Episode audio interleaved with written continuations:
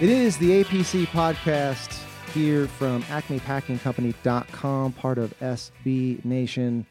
Uh, Zach Rapport here in Albuquerque, New Mexico. And I thought we would do a little, uh, I don't know, midsummer mailbag, five questions, whatever you want to call it. I guess we'll call it, let's get you fine folks a couple minutes of some legitimate Packers talk in the middle of sort of the NFL news drought season, late June, early July here. Not a lot going on. Uh, but to do that, five questions um, is our buddy Justis Mosqueda joins us on the line. Justis, how you doing, man? Oh, not too bad. Uh, I don't know how the heat impacted you in New Mexico compared to the Northwest, but we're we're done with the giant heat waves. So I love a good uh, good weather talk to start a pod. That's like yeah, that's great you, stuff. That's how you know you're, you're really dialed in with the content. no, uh, we actually had the opposite here. So I had friends from New York. Also, there was a heat wave there, and they were checking in on me like, "Are you dead? Are you alive? What's going on?" But it's actually been the opposite here, where it's like unseasonably cold, and it was rainy for a week in the middle of the like desert summer. It made no sense. It was, I mean, it was like pleasant, but also climate change, man, hell of a drug. yeah, yeah, I, I think it's going to be bad for us guys. I think it's going to be bad. it's, but it's not looking good. Packers football. Thanks, boomers. okay, moving on. Packers football. I wanted to say also really quickly because I don't think we've talked about it on air, but an official welcome to you joining the uh, Acme Packing Company team. Man, we're we're really psyched to have to have a mind like yours and a drive like yours aboard um, to help us pump out more more content for our friends here yeah, man, I'm really excited about what we can build here. So I'm ready to hit the ground running. Yeah, and speaking of hitting the ground running, you are um, you are starting up a weekly mailbag column here in the summer, and I thought we would kind of echo that on the pod. So um, if you haven't checked it out already, everybody, acmepackingcompany.com, check out um, a little bit of a mailbag post from Justis Mosqueda, your questions, his answers, and we're going to um, we're going to take some of the questions um, that he didn't get to in that column and answer them here, as well as a few that that I've drafted up. Five questions. I'll set them up. You knock them down. You feel good about that? I feel good about it right now. We'll see at the end of it. it's it's all relative. All right. Uh, first question coming in uh, off of Twitter from Mike Price, um, and he asks. He's talking about Josh Jackson, Oren Burks, and Equanimeous St. Brown, and wondering um, which one of these three players is most likely to impact the team this season. So I guess I don't know if that's relative terms or or have like a big impact, but curious for your take there because we talked about this uh, you and I a little bit earlier today. It's kind of like I'm maybe maybe lame duck is a strong word, but three three guys who aren't long for this team necessarily, but who do get reps, who do see the field. Yeah, it's interesting because if you hear the Packers defensive back coach talk in uh, minicamp, he was saying, you know, we might not have put Josh Jackson into the right situations uh, last year, and I think that's probably true. I mean, Josh Jackson has started games for this football team. Um, the big thing with him is he is very much a zone corner, and we all knew that with him coming out of Iowa. So it's zone corner or safety with him. Um, it seems like they're trying zone corner again. Uh, they got him a few first team reps in minicamp. Um, but again, that's just shirts and shorts, man. Shirts and shorts. So we can't make too much out of that. Uh, Oren Burks is really interesting because he is a significant special teams contributor. Yeah. And I know people people hate that, right? Like people, if you talk about a special teams guy, they're just like, man, I don't want to hear this at all. It's 300 something snaps. Yeah, he's man. core. He's that's, a core dude. yeah, like that's really important. 300 something snaps to not mess up right? And a guy like that who can tackle an open field space, like there's a reason why those guys get drafted. Like there was that linebacker out of Houston this past year in this draft class. I forget where he got drafted to, but he was basically drafted in the seventh round just off of the fact that he's fast and he can tackle and he can play special teams. Like that is something that happens in the NFL.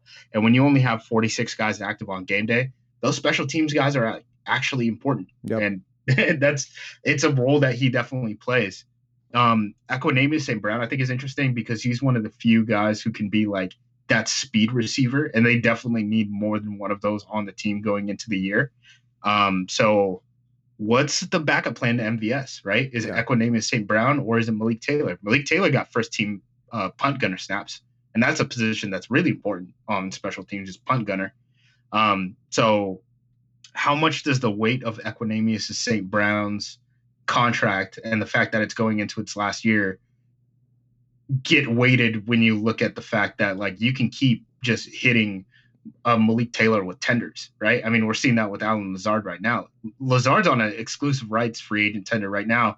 Next year, he'll be on a uh, restricted free agent tender, and then after that, he'll hit free agency. So the fact that like you manage the the cap hits of these guys' contracts does come into play, not including the fact that you're adding Amari Rodgers to the mix and you're adding uh, Devin Funchess into the mix. So I think Equanimeous St. Brown is interesting because he's either going to be the number two speed receiver on the team or he's not going to make the team. Right. Right. That's just the, the weight of his contract. That's kind of what that presents. So if I'm going to go with someone making a clear impact in 2021, I think it's going to be Burks off of special teams with the ability to potentially crack the lineup um, as a linebacker um, rather than the weight of Equanimeous St. Brown's contract or the fact that Josh Jackson would somehow break the lineup, surpassing, you know, a Chandon Sullivan in the slot, surpassing a first round cornerback in Eric Stokes, surpassing uh, Kevin King on a contract that is significant, even if it's only a one year contract. Yeah. I just think the path to Burke seeing the field and contributing, even if it is only on special teams, is a higher mark than than the other two. Yeah, I love that answer because I like things that are annoying, and I know that people will be annoyed by an answer that is just Burks is a core special teamer, man. so he's more than he's more uh, more likely than the others to to make an impact. The really quickly, and then we'll move on. Though your comment about Josh Jackson and sort of the coaches talking him up in mini camp, um, doesn't that happen every year? Someone said like they say something about like reevaluating his position or finding the right fit or giving him a try here. I feel like it's like an every year kind of thing.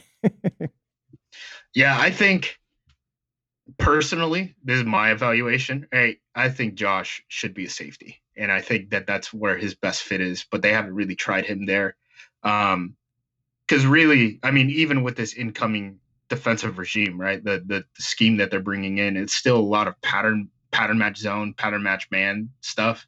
Um, if you really look into it, it's like really more of like what college football is doing than like what you see across the NFL. Um, if Joe Barry is actually going to bring in the stuff that that Staley ran with the Rams and now he's going to run with the Chargers, right. um, and that doesn't necessarily fit Jackson's skill set, which is kind of how you get these comments from the coaches, where they're very much like, "Dude, don't put it on the kid. Like he's not, he's not not an NFL football player, right? right? He is an NFL football right. player. It's just that he doesn't necessarily mesh with kind of the ideology that would maximize his skill set. And I think that's the perspective that all these guys are talking about. And I think that's a perfectly fair evaluation. Yeah, I like that. All right, moving on, but sticking with the secondary uh, question coming in from Blob Tunyon, my, one of my favorite. Uh, one of my favorite Twitter names uh, out there, and I love interacting with him on Twitter. He writes in, uh, "Is Savage actually good, or does he just have a cool name?" and I like this question because I don't know. I just hear I, you know, uh, we're we're on the back end in the in the APC Slack chat. Um, all season last year, back and forth, people wondering this question: Is he good? I think he's not good. Oh, he had a great game here, had a few good reps there, and just like, I, I can't get a straight answer. What do you think? Yeah, I mean, he's still very young in his career, but he's made huge strides since his days in Maryland, and he's still showing the physical traits that made him a first round pick out of Maryland. The the big thing with Savage is like he's so good in those same type of the honestly the type of scheme that Joe Barry wants to bring in, where it's the pattern match zone match stuff, where he can legitimately play man coverage as a safety in a way that is kind of special and he has ball skills. Like there's what he he must have multiple games in the NFL now where he's gotten multiple interceptions in a game, and that's not by a mistake. That's right. off of ball skills. Yeah. This guy has ball skills. So I think to a certain extent, a safety like Savage is important and impactful in a way that like almost Tyrann Mathieu is, where it's he can play he can play man coverage on a guy and he has ball skills, but he also plays safety, and that's kind of a unique role that he plays. Now I don't think he's necessarily as impactful in the run game as a Mathieu is, but from a passing game perspective, in what he can do in man coverage and what he can do in ball skills, like he's kind of up there with the top safeties in the league in those specific traits. Yeah, indeed. All right, moving on. Third question. Fred tweets in Where does the vertical element of this offense come from if MVS gets injured? And you touched on this a little bit uh, with your answer uh, to the first question uh, with EQ. But we saw last year MVS was the only speed deep guy, and when he was out, it changed what they could do on offense. Yeah, um, and I think the way to present this answer is not necessarily vertical stretch, but like constraints. The fact that there is a stretch, because it doesn't necessarily have to come from the vertical game. So, like if MVS goes down, right, the Packers got to make a pretty quick decision on, okay, can Equanimeous St. Brown give us that vertical stretch, right? Or is it Malik Taylor, right? So those are you basically two options for vertical stretch, right? And then it becomes can we live in that world or do we go back into our lateral stretch offense, which is kind of what they ran with like Tyler Ervin. And when Tyler Ervin went down, they did a bunch of split back gun stuff with Jamaal Williams and Aaron Jones. And Aaron Jones then started running, you know, those quick motions out of the backfield. You're throwing screens to him. Like the fact that there's a constraint and that the defense basically has to defend a system of play calling. Right. And as long as you have that stretch, it keep that that constraint keeps the defense honest, right? So I think you could either see the option of Malik Taylor or Equanimeous St. Brown being vertical threats. I think you can get into a situation where is Amari uh, Rodgers the lateral threat that we need to build our offense around. I think you can get into a situation where it's um, do we get into 20 personnel, 21 personnel, 22 personnel with uh, AJ Dillon and uh, Aaron Jones in the backfield, and Aaron Jones is that lateral stretch type of guy where we could still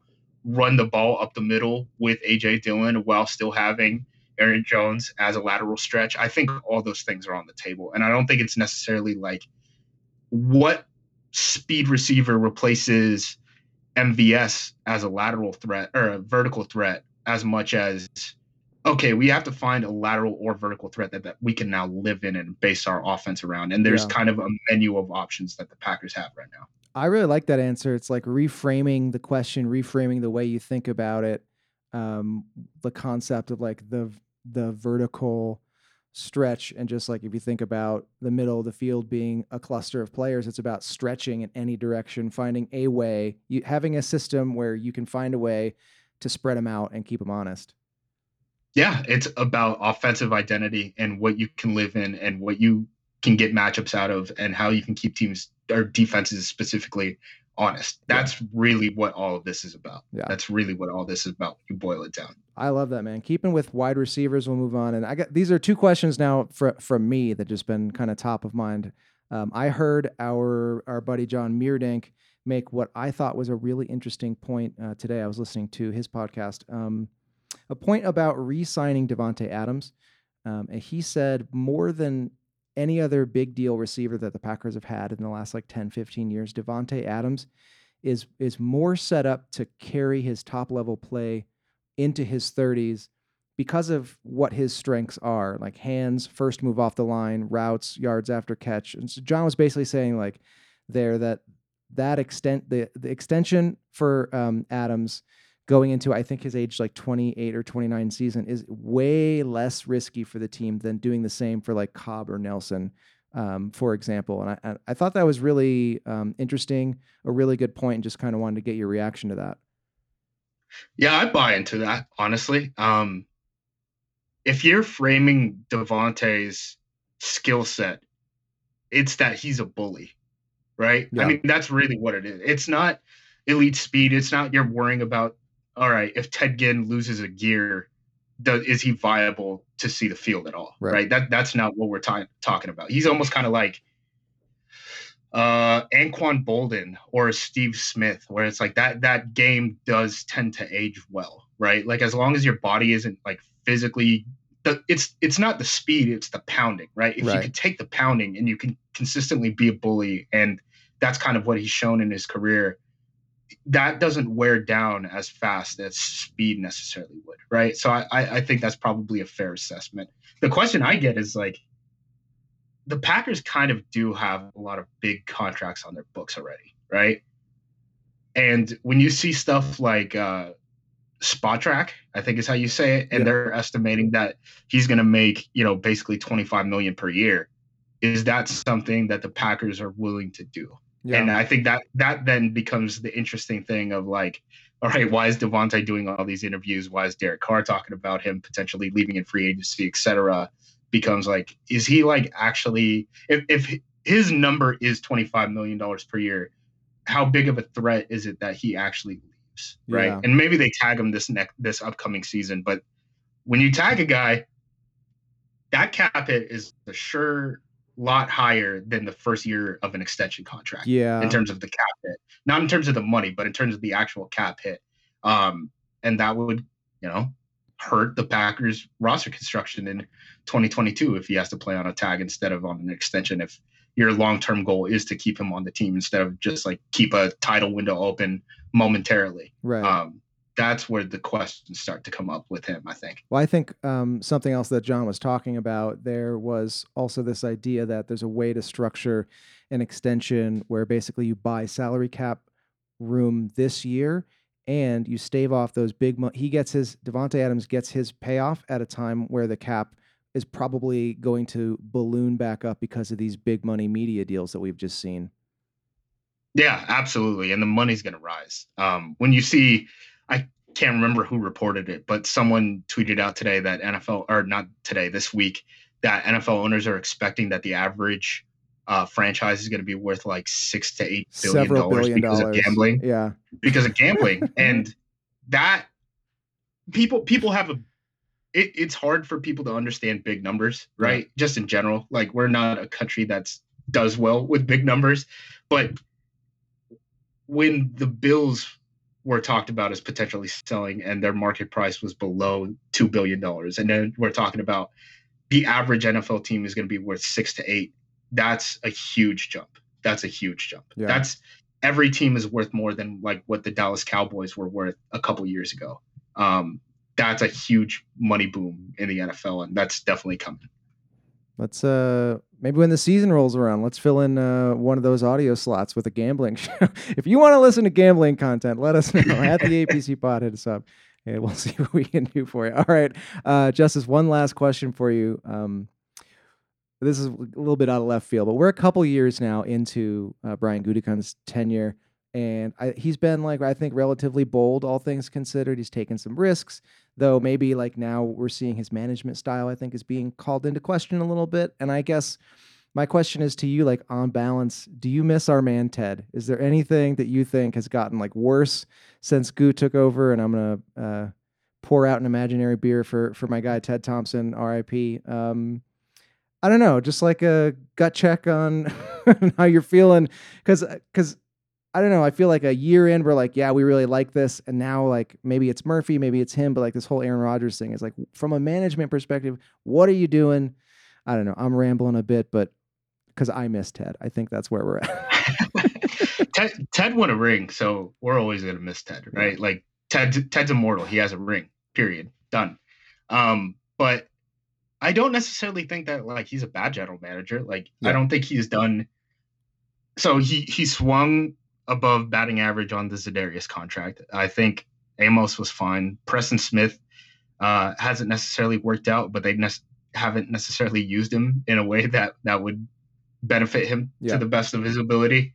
Um, Rashan Gary, you're taking a third pass rusher at uh, 12th overall, and um, I think he started five games in two years, but he is improving. Um, Savage is a hit. Jaire Alexander is a hit. Elgton Jenkins is a hit. So like there's a certain level of like ex- exceeding expectation and falling below expectation at the same time. Um, but I think most things break well for him. The big thing is like, dude, this is Aaron Rod. This is a Hall of Fame and a MVP caliber quarterback. Yeah. And like, how important is this to your legacy relative to everything else? Because this might outweigh everything else. Yeah, it's like it's not quite like you had one job to do, but it is one of the most important things that you are tasked with right off the bat. Absolutely. And that that's kind of the thing with the Aaron Rodgers situation is all right, everything before and after doesn't really matter. at the end of the day. It doesn't really matter because what matters in this league is passing the football and defend passing the football. And if that's if it's really that important, then how he handles the Rodgers situation and what comes potentially after Rodgers, you know, maybe even this year with Jordan Love, that's how he's going to be judged. That's really going to be how he's judged. It's not going to be, you know, how did he manage free agency in 2019? How did he manage the right. draft from 2018 on or whatever? It's going to be what did we, we look at at quarterback in 2021 and beyond. Yep. Exactly. And if he wins a ring, he's immortal. Those are the rules. Yep. Hey, man. the victor goes the spoils. They write history, all that. Yep. We don't make the rules. We just follow them. we'll forgive a lot if you win. All right, man. Uh, that was five questions on a summer Friday afternoon. Um, I think that's going to do it, man. Keep it locked in to acmepackingcompany.com all off season long for the latest out of Green Bay. And keep an eye on the audio feed here as, as we're hoping to ramp things up a little bit down the line uh, as well. Justis, with you getting more in the mix. Can't wait for that. And it's a pleasure as always. Thanks for joining us, man. Yes, sir. Yes, sir.